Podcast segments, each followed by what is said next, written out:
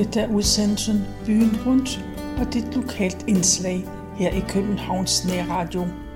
Mit navn er Tove Christensen, og jeg har været på Københavns Stadsarkivs hjemmeside, og der har jeg fundet en erindring, som Edith Berg har skrevet.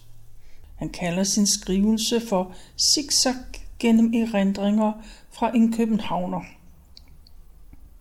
I 2002 udgav han en bog, og i den anledning skrev han en introduktion, der hedder Fra Rysgade til Slotsholmen. Og det er den, vi skal høre fra.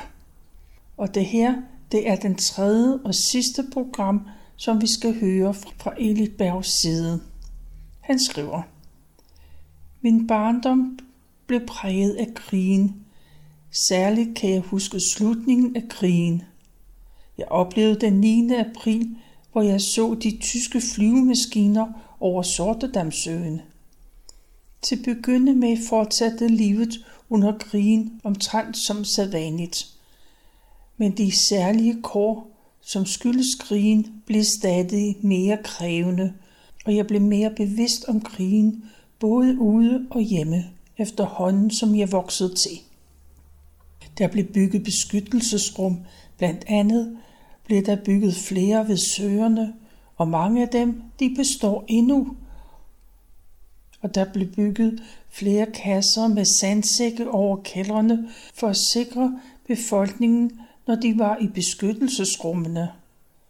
Samtidig blev vi mystificeret mere og mere af de særmeldinger, der blev sendt fra BBC. De militærpatruljer, vi så i slutningen af krigen, var ret fredelige patruljer, der blev gennemført af ældre soldater. De stod i modsætning til de hippopatruljer, vi så rykke ud i Rysgade. Hippoerne, de pegede op mod vinduerne, kom så væk fra vinduerne, blev der råbt. I begyndelsen af krigen blev der afholdt et stort motorløb på Piblingesøens bundfrosne is. Det var endnu før, der var knaphed på benzin. Der var mange tilskuere, her i blandt mig.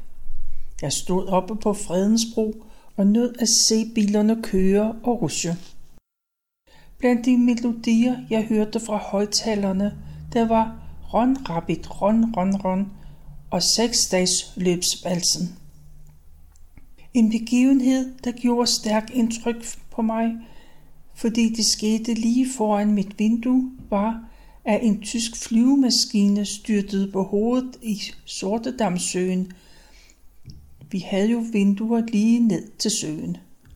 Jeg løb ned for at se nærmere på det, der skete. Der var ikke nogen overlevende at se. Af danskere var der i hvert fald en, der vist var ramt af chok. Aflytning af BBC blev efterhånden rutine for os, men vi måtte naturligvis kæmpe mod de støjsendere, tyskerne satte ind, men det lykkedes ved forskellige antenner. Bombardementet af Sjælhuset, og i den forbindelse bombardementet af den katolske skole på Frederiksberg tiltrak sig min opmærksomhed og min tilstedeværelse. Det skete den 21. marts 1945 og det gav mig et direkte indtryk af krigens gru. Den selv samme dag havde jeg været på vej op ad køkkentrappen for at læse til realeksamen i et loftkammer, der var indrettet dertil, da jeg så de engelske flyver stryge hen over tagene på vej mod målet. Og jeg besluttede mig for at tage afsted for at se på skaderne de natlige flyverlammer var uhyggelige, særligt om vinteren. Der var koldt dernede i kælderen, om småt med lys, og der kom flere i kælderen efterhånden, som krigen nærmede sig sin afslutning. Min far var blevet udnævnt til husvagt, og han skulle sørge for, at alle beboere blev vækket i opgangen og gik ned i kælderen. Han var også medlem af Østerbro Husvagtforening, der foruden at sørge for træning af sine medlemmer, også blev en selskabelig forening. Det var ikke alle, der gik i kælderen, blandt andet dem, der havde det usædvanlige navn. Men næste morgen var det svært at komme i gang. Min far var også blevet udstyret med en gasmaske, som min lille søster var meget betænkelig ved. I øvrigt var krigsårene præget af mørklægning, der naturligvis var værre om vinteren end om sommeren. Jeg kan huske, hvordan det var at komme op i en sporvogn på forperronen om vinteren. Det var mørkt, og man forsøgte at skjule sig, indtil konduktøren kom og bankede på den lille låge, der var i døren. Men han så blev utålmodig og lukkede døren op og lod lyset fra vognen skinne igennem, så måtte man give sig til kende. Jeg kan huske, hvordan man kom hinanden mere ved, end man synes senere. Blandt andet kan jeg huske, hvordan man afholdt gårdfester i de forskellige gårde, særligt om sommeren. Vi legede ofte nede ved søerne, hvor vi rendte op og ned af skråningerne, og sommetider var der spændt et net over skråningen. Det var, når der var sået græs. Jeg fik også lært at spille land. Vi tegnede en firkant, der skulle forestille jorden, og skiftedes til at kaste kniven. Så gjaldt det om at slå et stykke land af, i det man forlængede den retning, kniven havde. Ved en lejlighed i slutningen af besættelsen, så forekom der skydning på Blejdomsvej, og vi måtte ud og se på, hvad der skete. Det var sikkert et angreb på frimurlogen på Blejdomsvej. Det var hovedkvarteret for Gestapo, og der blev besvaret med skydning hen ad gaden. Sammen med nogle forbipasserende, der gik på Blejdomsvej over for Rigshospitalet, der søgte vi tilflugt i en port og måtte planke den gennem et par baggårde for at komme helt skinnet hjem igennem Tripkaskade. Publikum var ganske fredløs. Det var en mand, der blev skudt i et ben, og portørerne havde svært ved at komme over Bladderens vej for at komme den sårede til hjælp. I barndommen oplevede vi konfirmationerne som en sjælden lejlighed til at feste. I en søskende flok på fem havde vi konfirmation næsten hver andet år. Det var en lejlighed, hvor hele vores familie og feriefamilien på Møn blev også inviteret med, og der fik vi serveret vin. I parentes bemærket, så var det ikke almindeligt at drikke vin. Konfirmationerne fandt sted i Fredens Kirke. Jeg kan især huske konfirmationen efter krigen, hvor vi havde inviteret fars kusine fra USA med. Det var dengang min bror med vilje trak stolen tilbage, så min tante havnede på gulvet.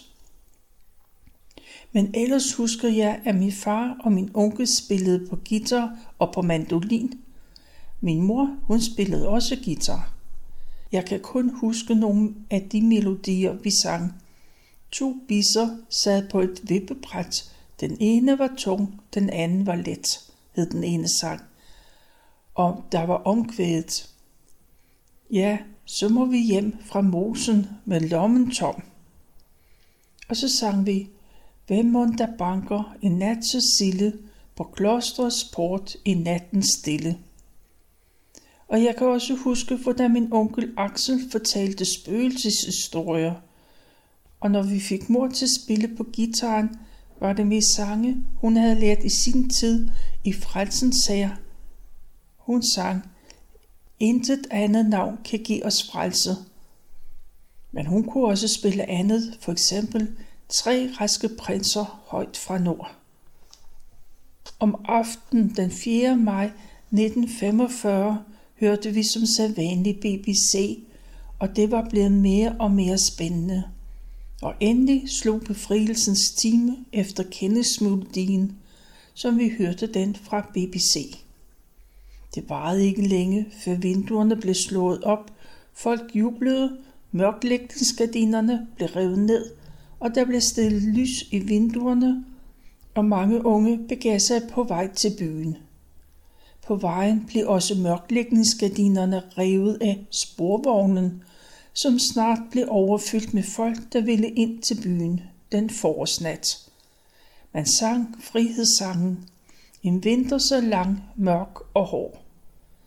Men den næste dag vågnede vi op til en forstemmende nyhed om, at Bornholm var bombet, og Norge ikke var befriet endnu. Og næste dag kom brigaden hjem fra Sverige. Jeg kan huske, jeg var med til at tage imod dem på kongens nytår, og jeg jublede som alle de andre. Jeg mindes også de dage, hvor man så frihedskæmpere arrestere de mange, der mistænkes for at stå i ledtog med tyskerne. De blev behandlet dårligt. Stående på et lad på en lastvogn blev de samlet ind i fuld offentlighed. Tyske piger, de blev særligt hårdt behandlet. De fik deres hår klippet af. Hævnens time var kommet. Men nu var krigen forbi. Jeg var i mit 16. år, og det gjorde alt sammen et stort indtryk på mig. Både det gode og det onde, der skete. Jeg var også med til modtagelsen af general Montgomery på Rådhuspladsen og havde lært sangen om Montgomery. Til de rettigheder, man nu nød, var adgang til at rejse til udlandet. Det var for os unge især til Sverige. En rejse til Sverige var forbundet med en række begrænsninger. Der var begrænsninger på pengemængden, der var begrænsninger på, hvad man måtte have med hjem af kaffe osv. Alt blev nøje kontrolleret af tollerne. Men det var skønt, at der kunne rejse til udlandet. Vi havde stort glæde af at have lært engelsk. Især var det spændende at besøge de engelske krigsskibe, der i tidens løb kom sejlende til lange linje. Især husker jeg en minestryger, der kom regelmæssigt ind til lange linje. Jo, verden lå åbent for os, og vor nabo i Rysgade, Vinte Vimmer, han fik besøg af sin søn, der var britisk marinesoldat. Han var en lokal helt. Og så var der sommer 1945. Sangen Når der kommer en båd med bananer blev sunget mange gange, og jeg mindes især Tivoli-revyen med succesen Tysk stil, hvor der blev gjort nar af Hitler. Efter krigens isolation var det også spændende at få udenlandske pæneveninder. Jeg havde fået forbindelse med en hollandsk pændeveninde og med en pændeveninde fra Sydafrika. Et af minderne fra de første år efter krigen hører også til det besøg, vi havde fra Norge. Min kusine med mand og børn havde taget turen ned til Danmark i en flot Citroën. De boede vist hos min kusine, men vi havde det meget sjovt med dem. Således vandt min fætters søn en præmie for at spille på harmonika på Damhuskronen, og en præmie den bestod af en flyvetur fra Skovlundes flyveplads.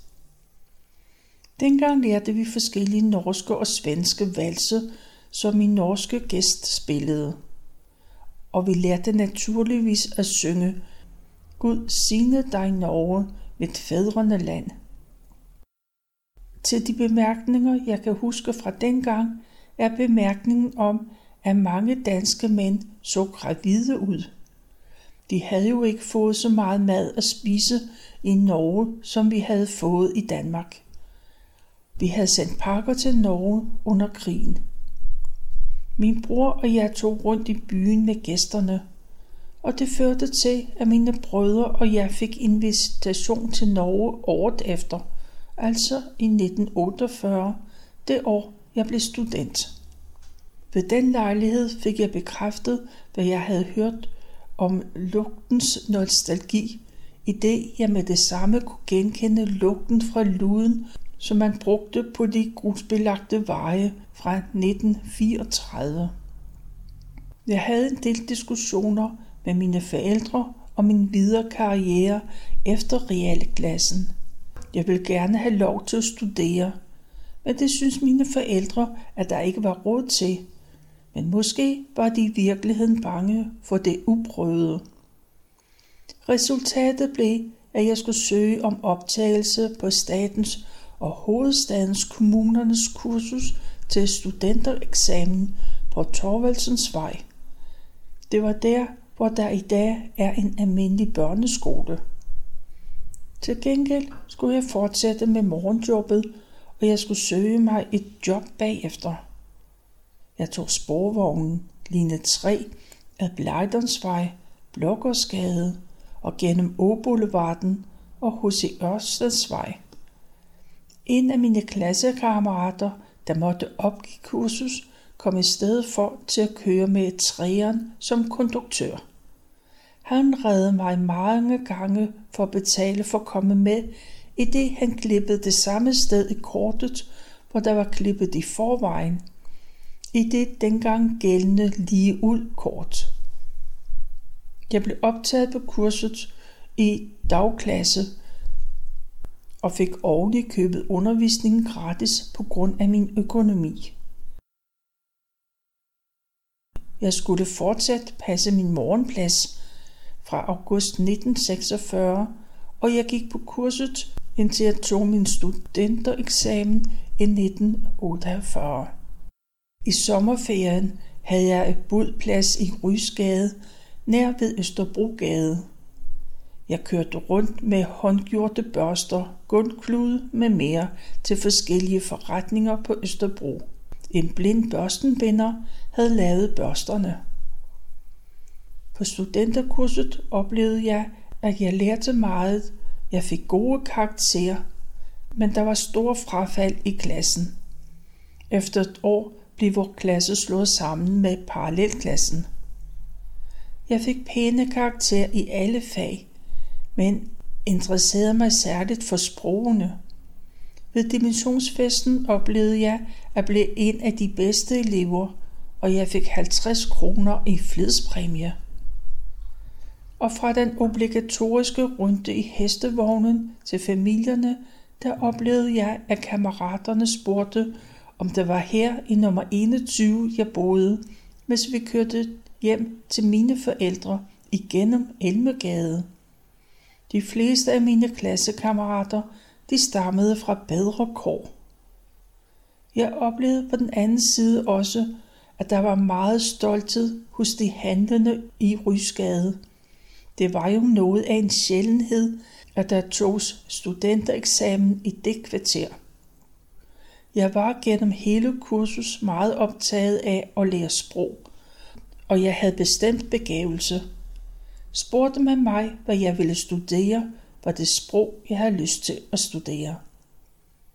Men jeg havde ikke nogen at drøfte det med, og efter påvirken fra min onkel Axel, der sagde, at sprog ikke var noget at samle på. Det var mildest talt før EU. Så valgte jeg politstudiet. Det viste sig at være en fordel at kunne godt engelsk, og jeg havde mildest talt haft glæde af mine sproginteresser sidenhen. Det var en af mine klassekammerater, jeg kom sammen med privat, den klasse, den klassisk sproglige Kurt Rindholt. Vi havde visse fag sammen med de klassiske sproglige. Klassisk sproglige. Han var enebarn af en journalist, og vi gik sammen meget op i sprogene. Han studerede fransk og litteratur, men det var ligesom årene efterhånden skilte os ad. Om sommeren kom jeg ofte hos min fætter. Om sommeren kom jeg ofte hos min fars fætter Axel i hans sommerhus i Husum. Det var et gammelt sommerhus, og han havde ofte besøg af sin kones familie fra Sverige. Han havde i sin ungdom været i USA, og som den øvrige familie kom han fra beskidende kår. Han fik alligevel en håndværksmæssig uddannelse som modelsnedker. Axel gjorde i øvrigt karriere, Axel gjorde i øvrigt karriere som grundlægger af bladet Byggeinformation, og han købte senere en villa på Asgråsvej. Den første værelse, jeg fik, den, den lå på Athensvej nummer 32 i en villa. Der var trangt, men pænt. Det var lige plads til en seng og et lille skrivebord og en gammel radio. Det kostede 60 kroner om måneden. Det var i august 1948. Det var noget af en befrielse at kunne være sig selv i forhold til et hjem med syv. Jeg kan huske, at radioen betød meget for mig i den tid. Jeg hørte blandt andet meget fra udlandet. Jeg måtte jo kun drømme om at rejse. I den første tid spiste jeg hjemme i Rysgade. På den anden side var der langt at cykle hver dag i regn og blæst, men man var jo ung. Det værelse havde jeg, indtil jeg skulle ind til militæret i efteråret 51. Mine værter var meget flinke. De tilbød mig at vente med at betale en del af huslejen, mens jeg havde overlov fra min stilling. Efter studentereksamen besluttede jeg mig for at ansøge om en stilling som assistenselev i Københavns Kommune. Jeg indgav en ansøgning til Direktoratet for Københavns Kommunes Direktorat for Lønnings- og Pensionsvæsen, og efter kort tid modtog, modtog jeg en invitation til at møde kontorchef Mark Løndirektoratet til en samtale. Han sagde, han aldrig havde set så fin en studentereksamen som min, og jeg blev siden ansat. Jeg kan huske, at jeg modtog brev om ansættelsen under mit ophold i Norge, hvor jeg holdt ferie sammen med mine to brødre. Jeg forpligtede mig samtidig til at gå på assistentskolen i fire år. På omtrent samme tidspunkt begyndte jeg at forberede mig til første del af statsvidenskabelig eksamen.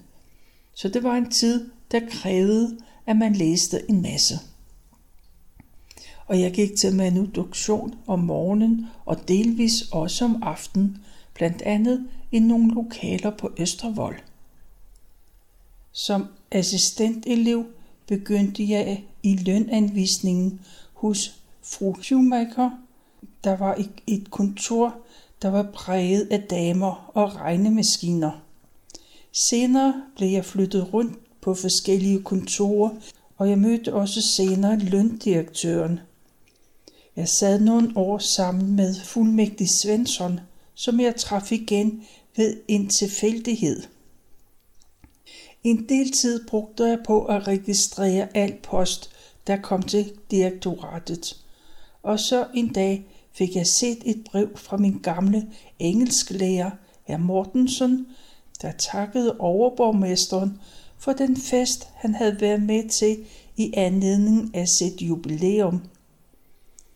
Løndirektoratet havde vinduer ud til pladsen foran Vartov, parkeringspladsen foran Tiskærne, Farvergade og den kinesiske restaurant på hjørnet af Farvergade.